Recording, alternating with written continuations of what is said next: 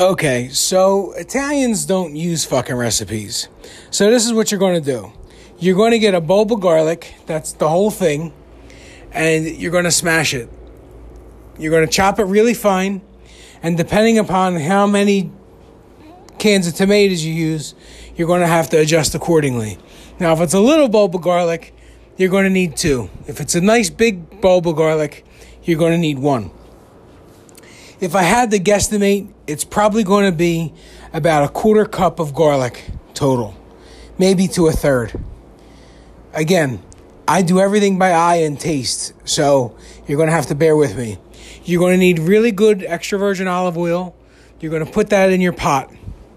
You're going to use enough to coat the bottom of the pot and then uh, about a quarter of an inch in depth. Most likely, about a half a cup. You're going to saute your garlic in that slowly on a medium to medium high heat. You're going to salt and pepper the garlic, and you're going to throw a, a punch or pinch, I mean, of red pepper flakes. You're going to let the garlic brown, and then you're going to take cento tomatoes. You're going to get three cans of crushed, can say all purpose, and you're going to get two cans of puree. That's going to make you a nice pot of gravy. You're going to then take a small can of puree, excuse me, paste as well. You're going to then take and add in Italian seasoning that you can buy. It's Cento brand or uh, any Spice Rack dry uh, seasoning. And you're going to fill your hand when you cup it, and then you're going to smash it in your hand to get all the aroma out of the dry ingredients. You're then going to add that. You're going to mix it and stir it. At this point, you're going to still have it at medium high heat. You're going to wait for it to come to a boil, then you're going to reduce it to low. I don't use any water, so scrape the cans with a rubber spatula. There should be no water in this recipe. Um, salt, you're going to want to use sea salt. And to be quite frank, I, I have no idea how much you're going to use. Um, sprinkle it in until it looks like enough.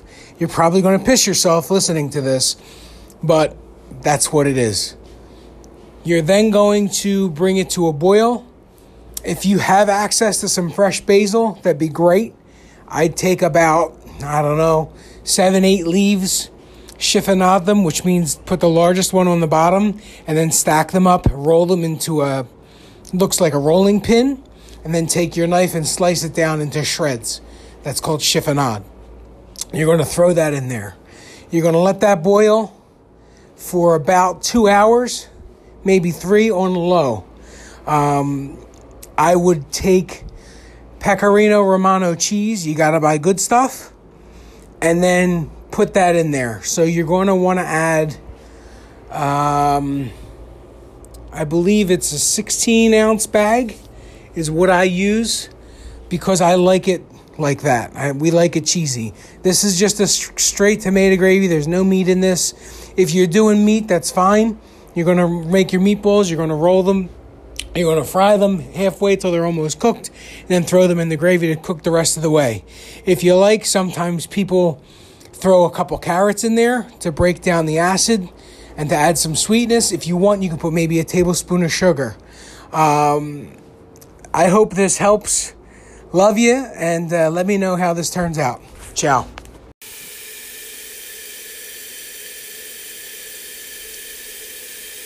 Ah, the sweet sound of sauteing garlic.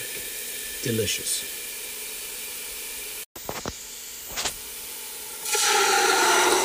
There go the tomatoes. You can almost smell it, can't you? Amazing.